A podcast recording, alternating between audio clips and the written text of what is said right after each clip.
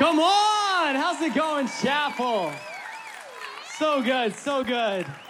Man, if we haven't met, my name is Andy. I get the privilege and honor of leading our production department here at the chapel. And, you know, real quick, we have just two incredible campuses, and at each one, we have incredible production teams that just make Sundays happen. They're never seen, but they're awesome. Can we just honor them real quick? Can we just give them praise? We're so thankful for what they do. They do an incredible, incredible job. Thank you guys. Man, well, I don't have a lot of time, as you can see behind me and I want to be respectful of your time. So we're going to jump right into what the Lord has placed on my heart. And it's this principle of less of me, more of God. Less of me, more of God. And I think there's a great example in Scripture in the book of Judges um, that kind of underlines this principle. And there's a, a guy named Gideon. He's been raised up as a leader in his community in Israel. And there's this battle that's approaching and, uh, against the Midianites, not Mennonites, Midianites. Big difference, all right? Don't get those confused.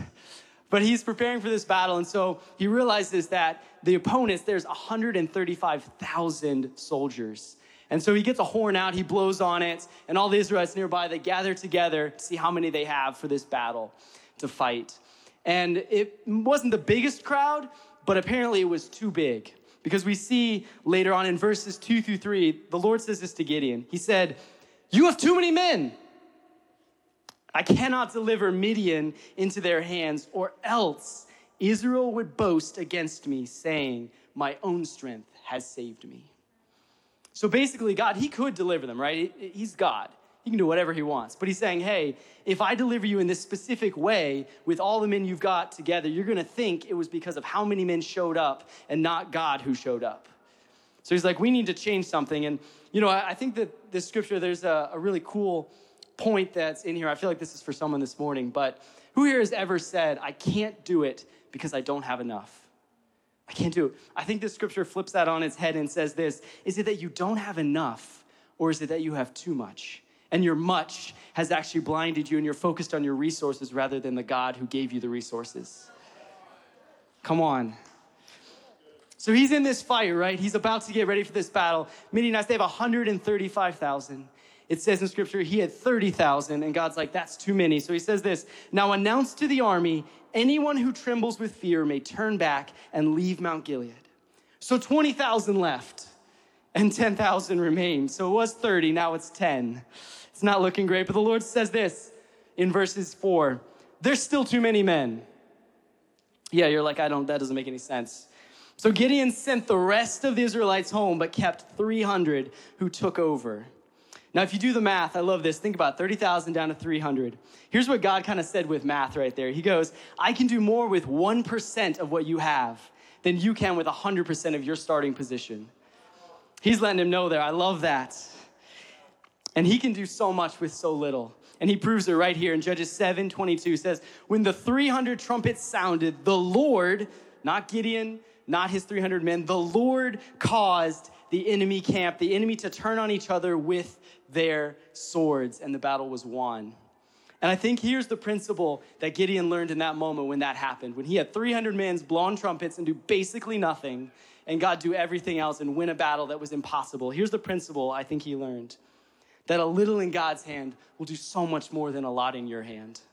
A little in his hand will do so much more than a lot in yours. And uh, my friend Melissa, she's actually going to help me. I want to illustrate this real quick and make it real practical. She's going to come out and help. Uh, but if you don't know this about me, I am multi interested, not multi talented, multi interested. I, I, love doing a lot of things. I love rock climbing, I love swimming, competitive racing, uh, photography, videography. I probably have too many hobbies. Um, I love guitar. Um, actually, one of the things that I know just enough to be dangerous in is uh, piano, right? And I know all these different things, and I wouldn't say that I'm necessarily great at all of them. Some of them I don't even do half decently. But I know enough in piano to, you might think I know what I'm doing, right? And if anybody's ever been to like a hotel, like one of the really fancy ones, there's like a piano in the lobby. Imagine you saw that. You walked in to check in, and I'm over there, and I'm like, ooh, there's a piano. Let me just let me just go over here and let's just play a little bit. You know? Okay, you know, there's there's a little something. You're like, what's going on? Okay. You might think that I actually know what I'm doing, right? But if I keep going long enough, you're gonna be like, I feel like he's playing the same four chords.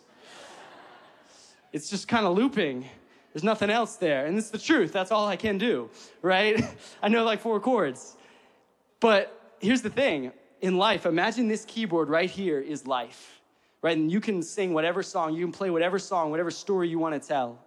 And for a moment, just imagine that Melissa is, is representing God in this illustration, right? And so you've got your life all ahead of you. You can play whatever you want. But in my case, I've got four chords. And so I've got a limit, right? There's only so much that I can do. There's only so much before I max out what I can do with my life and with my potential.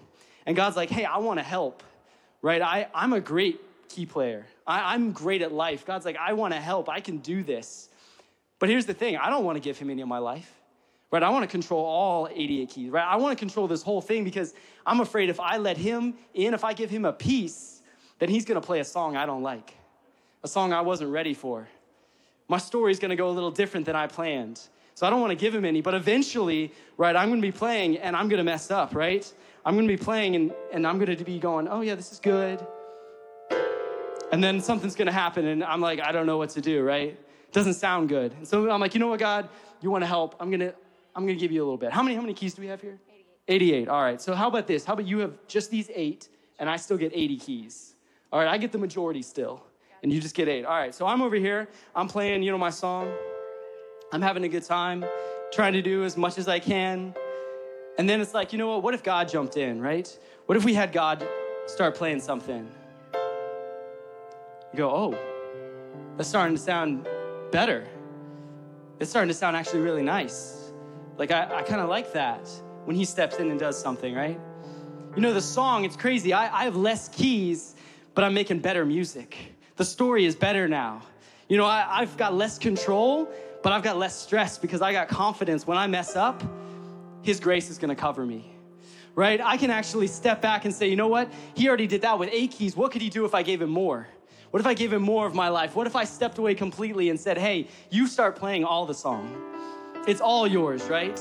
It starts sounding way better than the four chords I know, right? It starts sounding way better Here's the principle that Gideon, I think, learned in that moment. When you give God more, when you start handing Him more, He can do incredible things. You start giving Him your reputation, you give Him your finances, you give Him your job, you give Him your family, you give Him your relationships, you give Him your friendships, you give Him everything. Your life gets better. The song gets so much better because it's in the hands of the Creator, not in the hands of the created. Come on, it passes over. Gideon understood he couldn't win that battle with 10,000, 30,000. Only God could win that battle because he gave it all to him.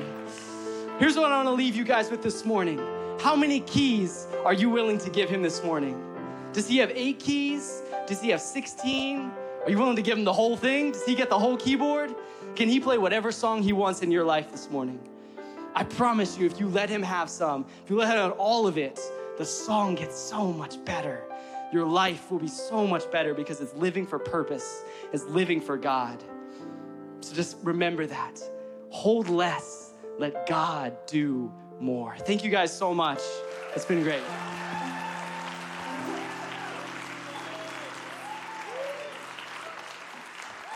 What's up, Chapel family? How are we doing? We sound good. We sound good. Well, my name is Rebecca, and I have the privilege of serving here this summer as an intern. Um, but this fall, I'm going into my junior year at VCU. Um, so if you do the math, that means I went into college two years ago during the fall of 2020, also known as COVID year. Um, and it was the worst time to make friends, the absolute mo- most difficult time. Um, and yet, friendship and true community were all I craved. Like, genuinely all I wanted. Um, I had been praying for good friends uh, for years who sought the Lord with intentionality um, for years leading up to college. And I met people in my hall and I loved them. Don't get me wrong, they were fantastic, but they didn't love Jesus. I joined InterVarsity, an on campus Christian community, and found my people. I met two girls, Laurel and Breeza, and they became my small group leaders. Through this small group, the Lord changed my view, my entire view on Christian community and showed me how important and special it is. If you have your Bible or an app on your phone, turn with me to Psalm 133. For a little context, Psalm 133 was written by King David, um, probably when he was finally received as king over all of Israel. So let's read. Behold, how good and pleasant it is when God's people live together in unity. It is like precious oil poured on the head, running down on the beard, running down on Aaron's beard, down on the collar of his robe. It is as if the dew of Hermon were falling on Mount Zion. For there, the Lord bestows his blessing, even life forevermore. I just love this passage of scripture. It starts out with the word behold. It is an exclamation. Behold, look at this, admire this. Christian community is something worth stopping whatever you're doing and appreciating. It should be something you make time for. I love that David says unity among God's people is good and pleasant and pleasant. Not all things are both. For example, I would say doing my hours and hours of homework for school is good because ideally that means I'm getting good grades. However, I would not say it's pleasant. Um, I would definitely rather be spending time with my friends, watching a movie, or doing literally anything else. But on the other hand, spending all of my time with my friends may be pleasant, but not wise and good because because I have school to do and goals to achieve. The psalm says that Christian community is both good and pleasant. Every time I leave my small group, I have spent my time wisely participating in life giving conversations about Jesus. This is good. I also feel filled up and encouraged knowing that I'm surrounded by people who truly love me and want to talk to me and be my friend. That's pleasant. David also compares being in Christian community to precious oil poured on the head, running down on the beard. And he mentioned Aaron's beard specifically. In Exodus chapter 30, verses 30 through 33, the Lord is talking to Moses and says this Anoint Aaron and his sons and consecrate them so that they may serve me as priests. Say to the Israelites, This is to be my sacred anointing oil for the generations to come. Do not pour it on anyone else's body and do not make any other oil using the same formula. It is sacred, and you are to consider it sacred. Whoever makes their perfume like it and puts it on anyone other than a priest must be cut off from their people. All right, get this. This oil is sacred. It says it three times in this passage alone. Because David in Psalm 133 compares Christian community to this oil, that means that these communities are sacred and anointed. It was not meant to be imitated, meaning there is nothing else like them.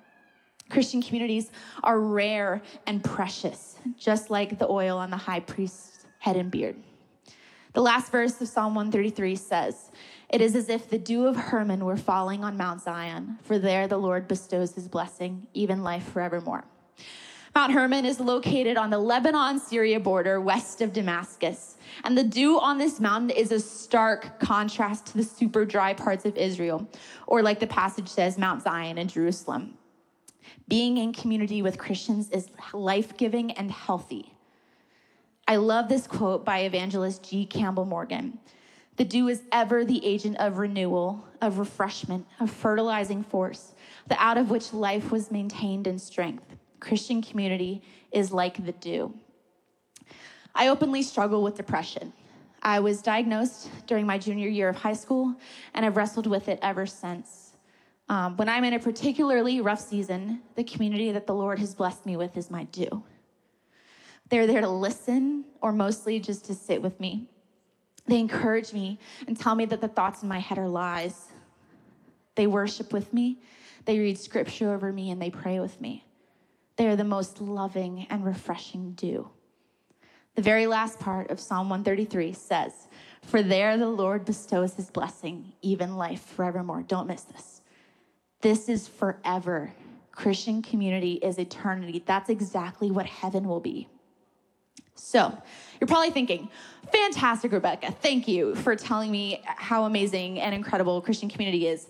So, what? What do I do now? Well, let me tell you join a small group.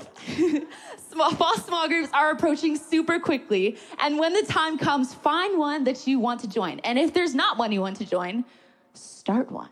You can do it. I believe in you. The Lord believes in you. You got it. Do life with those people. Be vulnerable and honest. The best conversations and connections happen then. Have a mentor and, hear me out, consider mentoring someone. Jesus had his small group of 12 disciples, but he also spent special time with James, Peter, and John, mentoring and discipling them. Finding someone who is further in life and their walk with Jesus and is also wiser than you is really important. I asked my first mentor uh, to disciple me before I started my senior year of high school, and she mentored me for a really long time. Um, you can never be too young or too old. Proverbs 13, 14 says, The teaching of the wise is a fountain of life, turning a person from the snares of death. Have a mentor who is unafraid to call you out on things. Accountability is one of the biggest parts of mentorship. All right, we're almost done. Take a step to help create communities for younger generations. I spend a lot of my time with chapel kids and chapel students, and that is the place to be. I promise you guys. Chapel kids, they worship like no other generation. It's amazing. Younger generations are choosing Jesus every week. Lead a small group for chapel kids or chapel students. Serve on motion team. Let's show kids and students how amazing community can be by helping to foster it. I've found my community. Through the goodness of God and my friends Laurel and Breeza, I met Abby and Ashley. And then I met Lily and Abby Reese and Kat and Aster. And now I live with two of them. And I co lead a small group with one of them. And I co lead a worship team with another one of them. They're my people. I'm praying for you to find your community that is good and pleasant, like oil being poured on the head and running down the beard, and like dew. May the Lord bestow his blessing on you and your Jesus seeking community now and forevermore.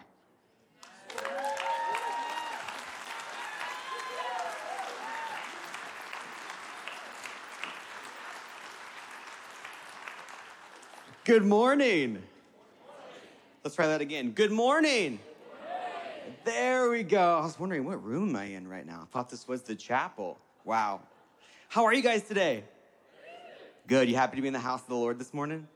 I know that I am. Well, guys, if you don't know me, my name is Jack, and I get to serve on the Chapel Kids team. It is the best job in the world, no contest. And as you saw on the screen, we just finished our biggest event of the year, VBS. Let me tell you, and if you missed out on VBS, you really missed out because it was amazing. We sang songs and we danced and we laughed and we built giant contraptions that are arguably very dangerous, but we did it all to make sure that your kids knew that God loved them no matter what. So, will you join me in thanking the almost 300 people who made it happen at both campuses?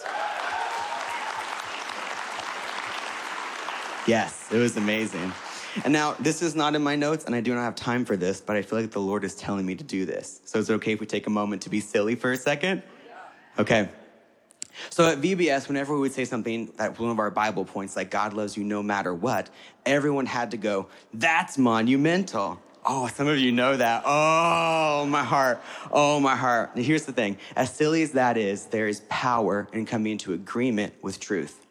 There is power in generations agreeing on truth. So, all of your kids have agreed that God loves you no matter what. Will you do that with me today? All right, so I'm gonna say it and you're gonna go, that's monumental. Can you do that? All right, here we go. God loves you no matter what. Oh, give yourself a big hand. That was amazing. Oh, I love that. I love that. All right, now I really don't have time, so no more dilly dallying. Stop trying to distract me here, okay? So, I have a very clear message on what the Lord wanted me to speak about today. So, today we're going to talk about laughter. Okay, just stick with me for a second. I know it's kind of weird. Our world feels kind of heavy right now, doesn't it? Do you guys feel that? It feels like there's a notable lack of hope in the air. It feels like when someone walks into a room with like even a smile or a hint of optimism, my first thought is, oh, they must not have heard. Oh, they must not know. Must not know what you're asking? Everything. it feels like everything that could go wrong has gone wrong in our world. Welcome to church. Be encouraged. But here's the thing I have good news for you. Do you want to hear it? Jesus offers hope to the hopeless, and he trades your heaviness for joy. And this isn't theoretical now. I didn't just read it in the Bible, although I did read it in the Bible. This is my story. My senior year of high school, I was in the deepest pit of depression that you could imagine. I was feeling unloved, unwanted, purposeless, directionless, all of those things. And it was in the middle of that darkness that Jesus proved himself to be everything that he said that he was. He picked me up, he put me back on my feet, and he gave me joy and a calling. And that joy and that calling has carried me all the way to where I am today and will continue to carry me wherever He wants to take me. So this is not theoretical. This is what He does. This is what He's known for, okay? So when I talk about joy and laughter in a second, I'm not just talking maybes. I'm talking this is what He does, okay? So now I would like to show you that in God's Word. Can I do that? All right. In Genesis 21, verse 6, it says this And Sarah said, The Lord has brought me laughter. And everyone who hears about this will laugh with me. What a weird verse to preach on, right? I know. Tell me about it, okay? Here is the thing Sarah laughed.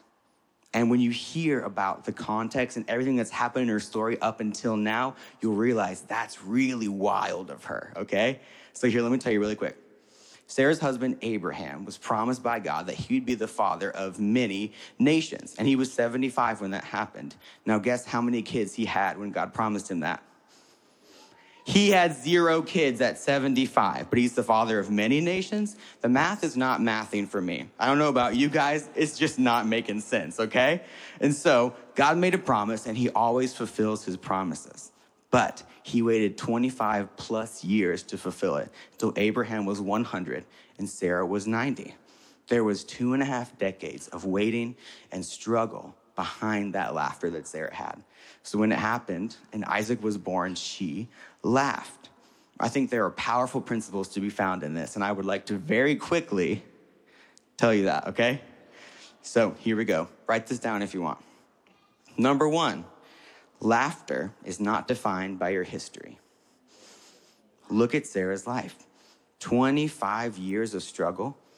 That didn't stop her from her joy. All of her years of struggle fueled her joy. So much so that she said, Anyone who is around me is gonna feel my joy too. Not an option, okay? So here's the thing that is available to you. Hear me say this. I'm gonna read this because the Lord gave me this in very specific words. Whatever has happened in your story doesn't define, control, limit, deny, or keep you from the joy the Lord has for you right here, right now. Where you've been, what you've done, what's been done to you doesn't disqualify you from joy. You are not the exception. Find peace in that, okay? The, the, Bible even says that joy is a natural part of our life with God. It calls it a fruit of the Spirit, meaning that as the Spirit spreads into everything that we are, joy is accessible whenever we need it, okay? So, one, laughter is not defined by your history. Two, laughter lightens the load. Look at Sarah. She has 25 years of struggle, 25 at least, there might have been more. And finally, when she gives birth to Isaac, she lets all of it go in laughter and her load was lightened. Now, I experienced this very recently as I was getting ready for VBS. Me and Bridget were running our lines furiously. This is a high tension, high frustration, high stress environment. For me, Bridget was fine, but just for me, it was a lot, okay? And so we're talking about how God loves you no matter what, and how even if you blow it, He still loves you. So as we're talking about that, right we're about to say our next line, this giant cup, this comically big cup, full of very red, very sticky liquid is spilt. And as that is spilled, the line that Bridget and I say in unison is, uh oh, you blew it. And something just broke.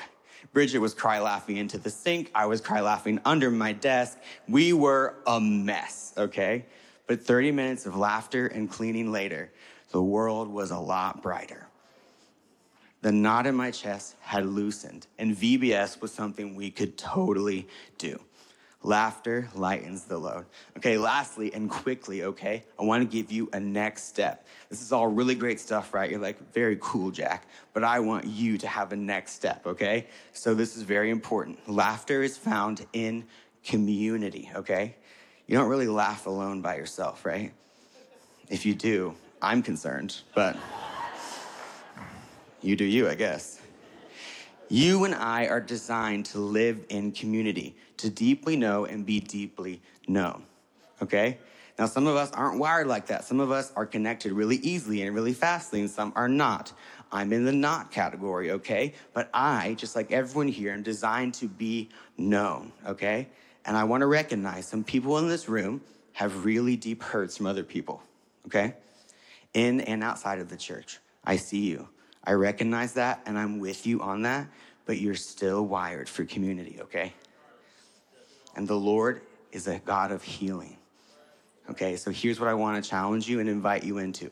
I want you to take a step towards someone else in faith, okay? Because on the other end of your step of faith is joy multiplied, okay?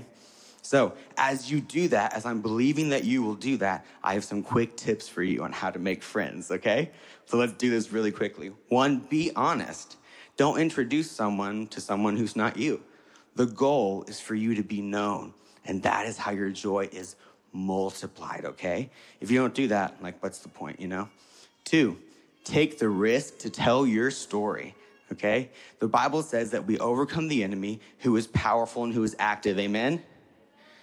By the blood of the Lamb and the word of your testimony. Your testimony, your story is powerful. Don't forget that. Don't count your story out. And I know that it's scary to tell your story to someone, put it into their hand and say, all right, you get to decide what you do with that, but it is worth it, okay? Finally, if you don't know how to make friends, that's okay. Making friends as an adult is weird. We can all be honest. It's hard, okay? Unless you want to do it kindergarten style and go, hello, my name is Jack. You want friendship? Like, that's an option for you if you want it. And honestly, it usually works. But if you don't want to do kindergarten style, my encouragement to you is to join a team here at the chapel. The common ground of serving in a place that you're passionate about is fertile ground for friendship, okay? So, laughter is not defined by your history. Laughter lightens the load, and laughter is found in community. Thank you.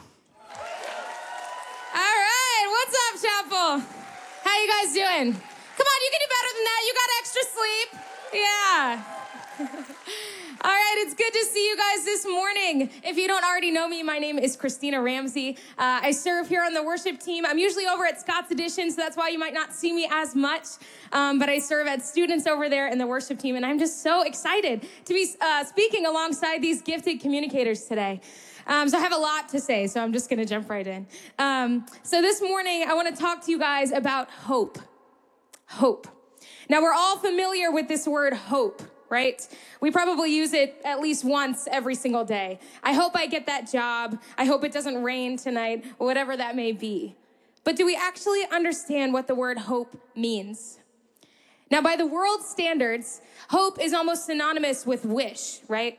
I wish this would happen. I want this to happen. It's, it's just an indicator of a desire. I want something. But biblically, hope actually means something so much more powerful. Hope is not just a wish or a desire. Hope is the confident expectation for something good in the future. Hope is vital to the life of a Christian. In his book, The Hope Quotient, Ray Johnston says, When someone gets hope, anything can happen. So, knowing this definition of hope, I want to ask you guys this morning Are you a hope filled person? Do you have hope? Do you live with the confident expectation that God will move? Now, I don't want to assume, but I'm willing to bet that for some of you in this room, that answer might be no. Bad circumstances and tragedies may have surrounded you to the point where you might say, No, I'm not a hope filled person. I don't wait expectantly for good things to happen. In fact, most of the time, I actually expect the worst to happen. Now, if that's you, I want to encourage you this morning because we actually have the greatest reason for hope on the planet, and that reason is Jesus Christ. And let me tell you, he isn't just a flippant Sunday school answer, right? Jesus.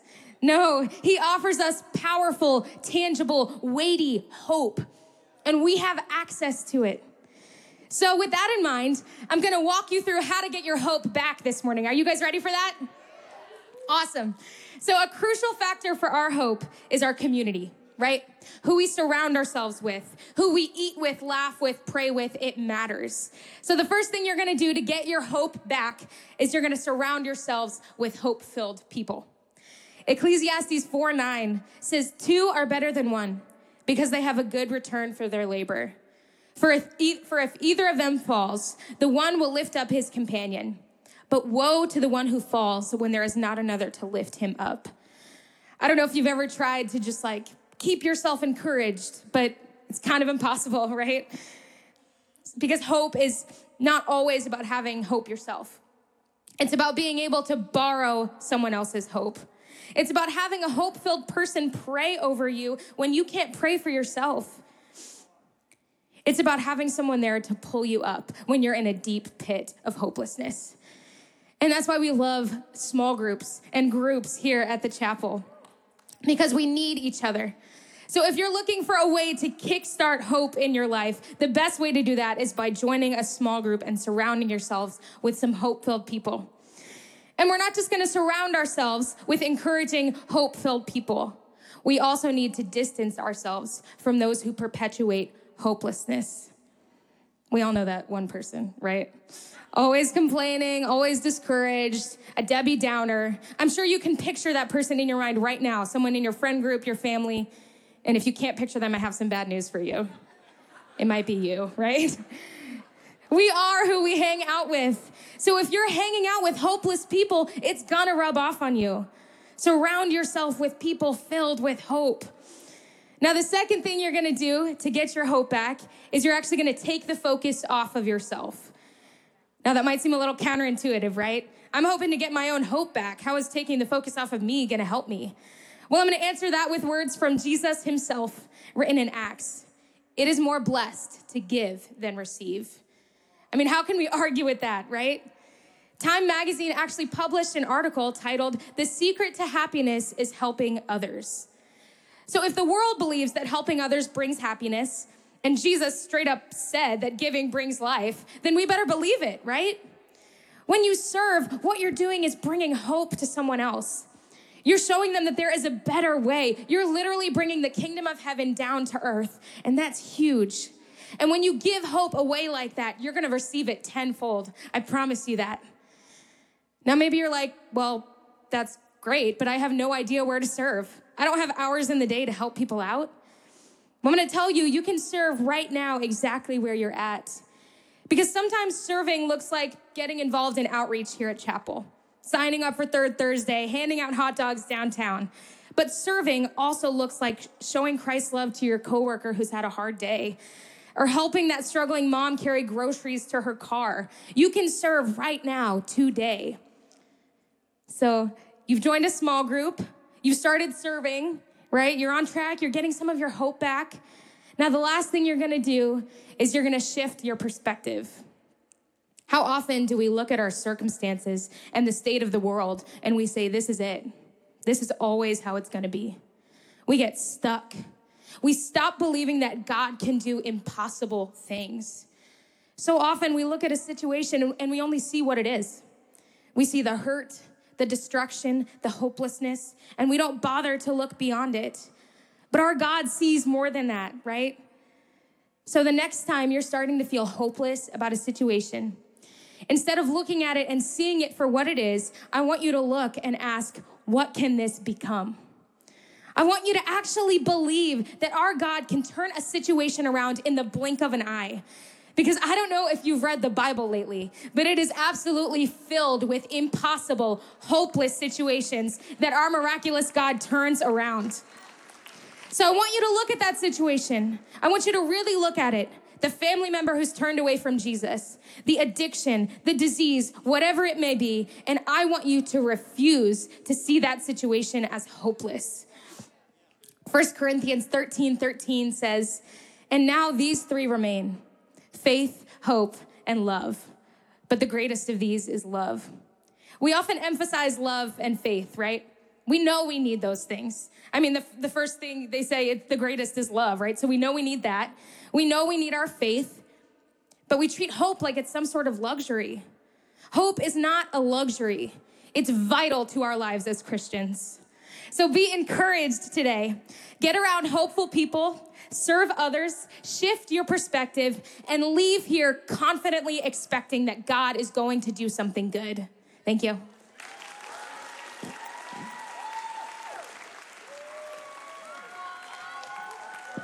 All right, good morning, Chapel. How are you guys doing this morning? Uh, so my name is Michael Davis. I am serving the worship team here at Chapel, here and there. I'm super excited to be here with you guys this morning. Uh, so I want to talk to you guys about your faith, and I want to help you strengthen your faith this morning. So if you have your Bibles, turn with me to Romans chapter 4, and we're going to start at the 18th verse. And in this chapter, Paul is talking to the Jews, and he's trying to help them with their faith and giving them an example of how Abraham used his. So verse 18 says this When God promised Abraham that he would become the father of many nations, Abraham believed him. God had also said, Your descendants will be as numerous as the stars. Even though such a promise seemed utterly impossible, and Abraham's faith did not weaken, even though he knew that he was too old to be a father at the age of 100, and that Sarah, his wife, had never been able to have children. Verse 20 Abraham never wavered in believing God's promise. In fact, his faith grew stronger, and in this he brought glory to God. He was absolutely convinced that God was able to do anything he promised.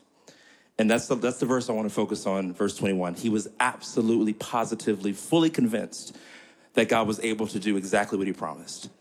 So I want to ask you a question Are we fully convinced that God is completely able to do what, he's, what, what we have asked him to do, what he has promised us he will do? I'm going to just let that sit for a second. Just Are we totally, fully convinced? Because, you know, we'll say we believe, I believe God, but there's some doubt in there somewhere. Like, yeah, I believe, but as time goes on, we're kind of like, eh, I believed on Monday, but it's Friday and nothing's happened. So, like, ah, I'm not sure. But it says that Abraham was fully convinced, no doubt at all. Like, I'm, I'm standing on what God said. And he waited for 25, at least 25 years. How long have you been waiting for what God is? How, how long? 25 years. That's a long time to stand there with no evidence whatsoever and watch God come through. God wants our faith to be like Abraham's, where the longer it goes, the stronger our faith gets. What do you believe in God for?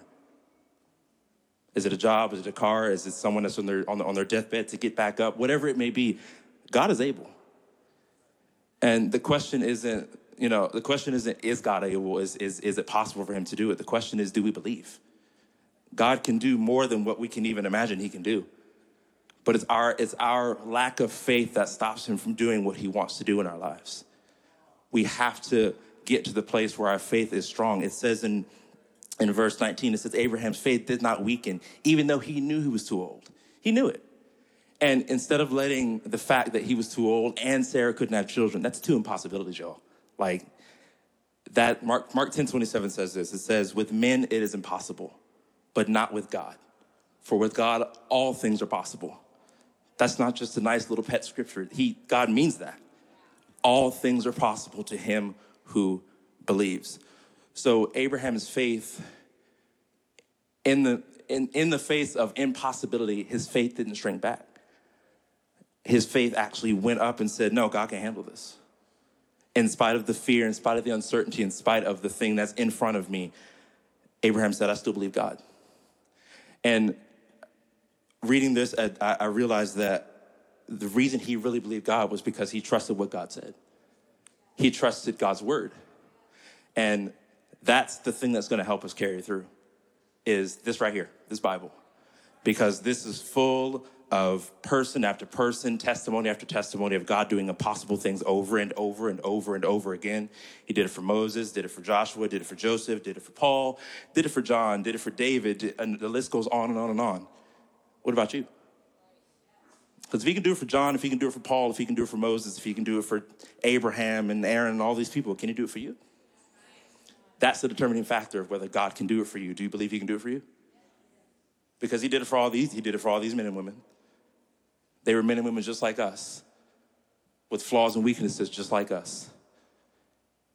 And God did the impossible in their lives because they stepped out on faith and believed that God could do it with no hesitation. And look, and faith is faith. Faith is scary sometimes. Like, okay, I'm. I remember. Well, so I just got married. Praise God. Whew. and you know, we were working on the wedding, and you know, it was a month and a half out, and we didn't have the finances to pay for the rest of the wedding. And I couldn't work enough, and she couldn't work enough to pay for the rest of this wedding. And it was either we pay for this wedding or there is no wedding. So you know, panic starts to set in like, okay, what are we to do? There's no way out of this because who, who's to help us? I don't know what to do. But I remember the Lord was like, all right, just are, are you, are you to believe me or not? So I went and I prayed and just talked to God. We both did. We talked to God like, okay, I can't handle this. So I need you to tell me what to do. I trust you, but just tell me what to do. So a week passes by. I hear nothing. Nothing. I'm praying the same thing, you know, asking God to help me, trusting to help me, nothing happens. Two weeks pass by, nothing happens. Nothing happens. I hear nothing. No one, no, like no money comes in. So time's ticking. Like, you know, it's it's so funny. God's like, all right, you're like, God, we, we got three weeks to make this happen. You're gonna wait to the last second. like, come on, God. All right, so three weeks pass by. Okay, we have. I, am going to God like God. We have. You know, we have three weeks, right? Like as if He doesn't know. Like we have three weeks to get this hat. Like what's what's going on? I didn't say it, but that's what I was thinking. And I had to catch myself and remind myself, God, God can't answer if I'm not in faith, and if my faith isn't fully convinced. Because me halfway believing, God's not going to come through. If I'm halfway believing, half, there's no halfway believing. Either you believe God or you don't. So either I'm with, God, you're going to do it, or I might as well go ahead and just go find some other way. I had to be absolutely convinced. And the moment, I mean, the day I became absolutely convinced, that next week, and for the God, God paid the wedding. We had a wedding. But it wasn't until we became completely, absolutely convinced and without a shadow of a doubt that God is going to pay for this wedding because He ordained it and I'm gonna just do what he tells me to do because it's not on me anymore. He had like he's going to pay for this wedding. As soon as I did that, God paid for it. That made me realize, oh, so it's not God that is incapable and it's just like, wait, God's waiting on me. God's waiting on you to believe that the impossible is actually possible. But it doesn't happen unless you get in here and find out what God can do, find out his promises, and, and, and start to believe them without a shadow of a doubt that God can do it. Amen. So let me pray for you real quick. Father, I thank you, Lord, for everyone in this room. Thank you, God, for their heart. Thank you, Lord, that we love you. Lord, we love you so much, God. Help us, Lord, to get in this Bible, get in this word, and surround ourselves with, with people that are full of hope, full of faith, God, that we can feed off them, God. Help us to feed off of what you put in your word that will boost our faith, God. Lord, I pray that as we leave this place, Lord, we would not go back and do what we normally do. We will get in your word. Faith comes by hearing, and hearing by the word of God. Faith comes, faith is built when we hear your word, God. Help us to dig in your word deeper and to trust you like never before. In Jesus' name. Amen.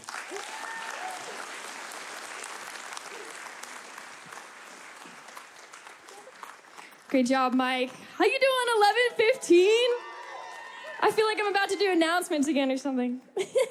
My name is Morgan Boger. I lead a young adult ministry here at the chapel called Thrive. These are some of my people up here in the front rows.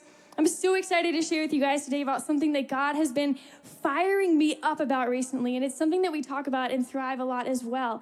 And it's that as believers, we aren't just called to come to God and to grow in our faith but we're called to come, grow, and then go. As we grow in relationship with Jesus and in his likeness, just like the disciples, Jesus sends us back out into the world to be his hands and feet. God has a plan for each of us to uniquely bring his kingdom here on earth. Amen? All right, so the story I want to talk about today is the story of Jesus feeding the 5,000. I love this story. And in this story, there, Jesus is up on a hillside he's teaching this just massive crowd, right? And as the hours start to pass by and the day turns to evening, one of the disciples turns to Jesus and he says, Why don't we send these people off to the countryside to go get something to eat? And Jesus turns to them and he's like, You guys feed them. And they're like, Well, Jesus, there's, there's like 5,000 people here. Are you, it, that would cost eight months' wages. Are you telling us that we should go spend our money to buy these people bread so that they can have something to eat? And Jesus is like, Well, what do you have? And one of the disciples, Andrew, he comes up and he's like, Well, there's this, this little boy here, but all he's got is five loaves of bread and two fish. Jesus is like, All right, he makes it happen. He breaks the bread, he gives thanks for it, he multiplies it enough to feed over 5,000 people that day and have 12 baskets of food left over. You know, there's so many things we can pull from this passage, but one of the first things that stands out to me is that God's standards are different than the world's. And age, by the way, does not matter. Whether you're 85 or 5, God can use you and He wants to use you. God used a little boy that day, right? He didn't have a Bible degree, he didn't have any sort of title or qualifications, but he had a heart that wanted to be used by God and he offered to Jesus what he had. 1 Timothy 4:12 Don't let anyone look down on you because you are young, but set an example for the believers in speech, in conduct, in love, in faith, and in purity. 1 Corinthians 1 27, but God chose the foolish things of the world to shame the wise. God chose the weak things of the world to shame the strong. He chose the lowly things, the despised things, to nullify the things that are, so that no one may boast before him. And the other thing we see here is that our God is the God of immeasurably more, right? When Jesus told his disciples to feed the people, they replied with, But all we have are five loaves of bread and two fish. But praise be to God, because where we see roadblocks, He sees pathways. Where we see impossibilities and limitations, He sees opportunities. God is always taking the most impossible situations and flipping the script. He delights in doing this. He took a little boy's lunch that day and he multiplied it enough to feed over 5,000 people and have leftovers. And I don't want to gloss over that last part there because I think we can learn something about Jesus' love here. He doesn't just provide what we need, He gave extra. Church, let's be a people who anticipate big things of what our God can do. Amen. Ephesians 3:20 he's able to do immeasurably more than all we could ever ask think or imagine according to his power that is at work within us. God wants to take your prayers, your time, your money, your passions, your interests, your yes and do immeasurably more than what you could ever imagine could be done with them. You know, the story of Thrive began much like this, just like the little boy who, who offered up his lunch to Jesus that day. David and I and some other people, we had this idea that we brought to God to gather people on the campus of John Tyler Community College in some random room below the library with no windows every Wednesday and eat Little Caesars pizza, which tastes like cardboard, by the way. we had it every week, and, and you know, eventually this this meeting that we were having turned into a club at John Tyler. And then we had Bible studies in our homes and we had worship nights. And as this community grew in love for Jesus and for each other, we began to see people in our classes come to know Jesus and the fact, excuse me. and the faculty and staff. And it turned into this incredible move of God in Midlothian, Virginia, among the college students. You know, we had no idea when we set out what God would do with it along the way, or that it would be anything of what it is today, seven years later. Do you know the other thing is that it doesn't matter what you've done or where you've been. Sometimes the world or the enemy's voice will tell us, oh, you're a new Christian. You can't be used by God. Or, oh, you, have done this or you, you've done that. Don't you remember? He can't use you. Or you can't be used by God. You're still struggling with fill in the blank. But you know, we see in the story of Peter that God works differently than we might expect. Jesus had called Peter up and out of his old life and asked him to follow him, to be one of his disciples. Peter found new purpose and hope in Jesus. But then he did exactly what he said he would never do. He denied Jesus not once, but three times. And the minute he realizes what he's done, shame takes over. Shame causes him to forget Jesus' love for him. He backslides. He's go back, he goes back to his old way of life. He finds comfort in his old ways. In John 21, we see that he goes out onto the sea to his old job. He fishes all night. He catches nothing all night long. And then in the morning time, as the sun's coming up, he sees this man standing on the shore. This man calls out to him across the way, Hey, why don't you try throwing your net over to the left side? So reluctantly, Peter does it. And when he pulls in the net, a huge haul of fish comes in. And with this little miracle, he realizes that the man standing on the shore is his friend Jesus. Immediately, he dives into the water. He starts swimming towards the shore, probably expecting that Jesus would be upset with him, by the way, because he denied him. But when he gets to the shore, he finds that Jesus is cooking him breakfast. Jesus lovingly reinstates his calling when he tells him, Peter, feed my sheep. You know, Jesus is saying the same message to us today. He's saying, Yes, I know what you've done. Yes, I know where you've been. Yes, I know how long you've been gone. But the grace I- the- or the blood I shed on the cross is sufficient to cover your sins, your past, your mistakes, your struggles, your addictions. And whoever is in Christ, he is a new creation. So come with me because I want to use you. You know, God doesn't need to use us. He could have easily fed those 5,000 people by himself, right? But he chooses to use us. He wants to use you. Do you know that before you were born, God knew all about you? He knew what you looked like, He knew what your passions would be, He knew what your gifts and interests would be. He had a plan for your life from the very beginning. He created you uniquely, and He has plans to use you uniquely. Ephesians 2:10 says that for we are God's handiwork created in Christ Jesus to do good works which he prepared in advance for us to do. You were made on purpose and for a purpose. Isaiah 6 8. Then I heard the voice of the Lord saying, Whom shall I send? And who will go for us? And Isaiah says, Lord, here I am. Send me. Know, God is looking for hearts that are surrendered to Him. He's looking for hearts that rest in Him, abide in Him, and trust in Him. He's eagerly looking for people who want to be used by Him. Do you want to be used by God? Because He wants to use you. And it can all start with just saying, Here I am, Lord. Send me. Church, can I pray over you to close this out? Is that okay? Father, we love you. We thank you for the blood that you shed on the cross for us, Lord. God, we thank you that, that your standards are different than the world's, Lord. We thank you that, that we don't have to measure up before coming to you, God, that you say, come as you are, God. We thank you that we don't have to be pre qualified to be used by you, God, in our homes, in our workplaces, in our jobs, God, but that you qualify us along the way, God. Lord, would you raise up your people today, God, for people who are here who are struggling to know their, their calling or how they could be used up by you, God? Would you just place it on their hearts right now in the name of Jesus? God, we thank you for what you've done today. Lord, we pray all these things in your in your wonderful, merciful name. Amen.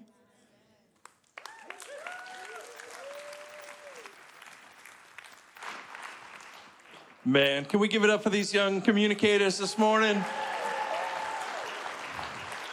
Wow. The future is so bright, not only here at the chapel, but in our world, because there are young people like this uh, here in our church and all over the place. And we're so grateful for each of you. Uh, thank you for sharing your hearts with us this morning. You might be saying, I thought this was Young Communicator Sunday. Who's this old guy up here, right?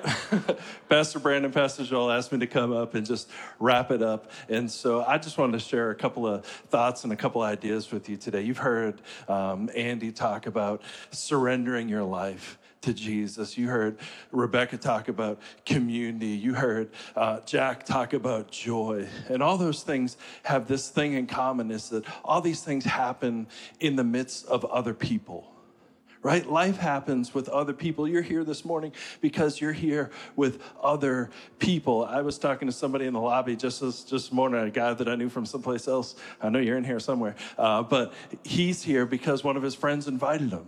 We're all products of the people that are in our lives, the people that are part of our lives. You never hear a story of somebody say, Well, I came to know God, I found freedom, and I made a difference all by myself right? There's no Frank Sinatra, I did it my way Christians. We all do it with other people. We do it with other people in our lives. They're part of our lives, and that's what happens in our lives. We're not made for independence, we're made for interdependence. We're made for interdependence with each other. That's why God gave us this body of Christ to be a part of. And in my life, it's been people that have molded and shaped my life. The first person that molded and shaped my life was my older sister. She, uh, we grew up Catholic up in the in the Northeast, and everybody's Catholic up there. So we didn't have anything like chapel students up there. There was nothing uh, like a youth group or anything like that. Like we just went to church, and that was it. And it was bored, and and you just sat there, and halfway through they gave you a snack, and then you went home, and and that was it. You know. But we we had this desire to know something more about God. And my sister, come on, I know it's my, my mother-in-law's over here. She, she just gave me the look, right? How many, you know, it's hard to preach with your mother-in-law in the room, right? But I- I've got an amazing one at that. So anyway, so she found this group. It was called Young Life. Any Young Life fans in the house? Come on. So it's an interdenominational youth group, and my sister began to listen to Christian music, Petra, Newsboys, Audio Adrenaline. Come on. Let's give it up for Petra right now. Come on. I, love, I, I still listen to Petra, don't get me wrong. But her influence on my life, every time I'd always have to bum a ride off her because I didn't have a car. So I'd always bum a ride off her. And she'd put the tape, and I'm like, not that tape again. But I want to tell you that after months and months of hearing that message of the gospel through that music, God began to work in my life. And one night in October of 1991, I got down on my hands and knees and I asked God to come into my life, and He changed my life. And it was because of my sister because of her influence in my life, because of people. I had a deacon at First Baptist Church in Hanson gave me my first Bible. It was one of those paper Bibles that looks like it's leather, but it's really paper, right? One of those really cheesy, corny ones. That's the Bible that I brought with me to Bible college. Bob Wilcox invested into my life. He was my Sunday school teacher. He taught a men's Bible study. And while I was in Bible college, every once in a while, he would put a card in the mail and he'd write, I believe in you. I'm praying for you. And then he put a big old check in that card. Come on, because can I get an amen? Right? You want to encourage somebody, add a check, right? It always helps. It always, but it, but it was always right on time. It was always at exactly the right time. We need people in our lives. And I could go on and on about all the people that have influenced my life, but us, as a church, us as individuals, we need people in our lives. We need people to invest in our lives. And then I'm going to show you at the end how it all turns around. If you get your Bible, you can open up to 2 Timothy chapter 2, verses 1 and 2. It says, You, my son, be strong in the grace that is in Christ Jesus. The things which you have heard from me in the presence of many witnesses, entrust these things to faithful people who will be able to teach others also. Right? So the first principle is this is this that we need help. We can't get there on our own. We need help. Like in this Christian life, in this walk with God, we need help. We can't do it on our own. And mentors and, and, and people that come into our lives, teachers, they all come into our lives to help us, to help us grow, and to help us to move forward in Christ. The second principle is this is that I need friends. You see, Paul and Timothy, Paul was Timothy's mentor. He helped him to grow. And then it says that Paul taught Timothy in the presence of other people. So Timothy had other people who were with him as they were learning, as they were growing. Timothy had these friends that he was walking with, doing life with. We need people in our lives. We need community. If you didn't hear it from our speakers earlier, hear it from me. We need community. We need people. It's so important. And this is where everything changes. This is where everything changes. It's great to have friends, it's great to have mentors.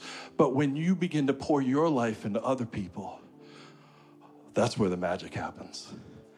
That's where it really happens. That's where you see the most amazing things happen in your walk with God. And that's why at the chapel, we're obsessed. We're obsessed. I mean, you heard it out of the mouths of our young people. They've been trained from a young age, and we just program them. They're like, join a, join a small group. go to growth track right? This is what we do. This is what we do because this is what works. This is how we grow. This is the, the process for how you can grow here at the chapel. If you're here and, and you need somebody to teach you come to growth track. After 11.15 we'll show you how to get plugged in. Join a small group. There are open small groups right now. You can jump in anytime. I went to men's alliance yesterday. Come on men's alliance. Whoop, whoop. that's no joke. I just want to say i'm I'm still, I woke up this morning, I had this pain like somewhere over here, and I'd never felt a pain there before. And I was like, do I have appendicitis? Am I gonna be able to talk this morning? So, anyway, but join a small group, come to Growth Track, ask somebody to mentor you. If you need friends, join a small group right? You can't do life alone. You need people who are on the same journey that you are. In fact, uh, I found a friend uh, last year. I did Freedom Group. Any Freedom people in the house? Freedom Group, and we are at Freedom Conference, and I was talking to one of the guys in my Freedom Group, and he said, This is hard for a dude to do. I just want to say, it's hard for a dude to do. He said, You want to hang out sometime? right? It's like it's almost as bad as like asking the first person you asked out on a date, asked on a date, you're like, like you want to hang out sometime? And now we get coffee almost every week. We're doing life together. We are great friends. And if it's time for you to lead, it's time to jump in. The best way to lead here at the chapel is to lead a small group. It's only like 12 weeks, sometimes eight weeks if you do it over the summer lead a small group. Jump in. We have group leader training coming up uh, early in the fall, late in uh, August. And as I conclude, everybody say amen. Come on. You're supposed to say amen. As I conclude, I just want to tell a quick story. About 10 years ago, I was coaching my son's baseball team. And one of the other fathers on the team, he showed up and he had on a Red Sox hat, and I had on my Red Sox shirt. And he says, are you a real Red Sox fan? I said, Oh, yeah. And it turned out that we were from, we were both from the towns right next to each other in Massachusetts. And we got to talking, and he loved to talk about politics and the economy and all these things. And, and finally, I was like, Hey, would you like to come to a Bible study at my house? Would you like to come to a small group at my house? And 10 years ago, that friendship began to grow, and he did Bible study with me. His life got blown up in the best possible way. We did discipleship things together, and now he's one of my best friends. I don't go a week without talking to him. In fact, he comes here to the chapel now too, and it's just amazing what God will do when you decide that you're going to lead. When you decide that you're going to make a disciple, you're going to make a difference. So as the worship team comes, the in conclusion was the clue. As the worship team comes, I want to ask, what's your next step? We heard some amazing messages this morning, some challenges. What's your next step today? What does God have for you? Do you need a mentor? Are you going to join a group? Do you need friends in your life? Are you going to spend time with some people? Do you need to start leading? Are you going to step up and lead a group this fall? God wants to do something amazing in your life. So if you'll stand to your feet, I just want to pray over us as we as we finish up. Lord God, you are so awesome. You are so amazing. We thank you for these young communicators, Lord. What great messages they shared with us this morning. God, their passion, their love for you is just so inspiring to us. Lord, I pray that you would bless them, Lord. And now, Lord, for each of us, Lord, that we would see that next step in our lives and we would be bold and we would take that step in faith today. For it's in your name we pray. Amen. Come on, church, let's worship.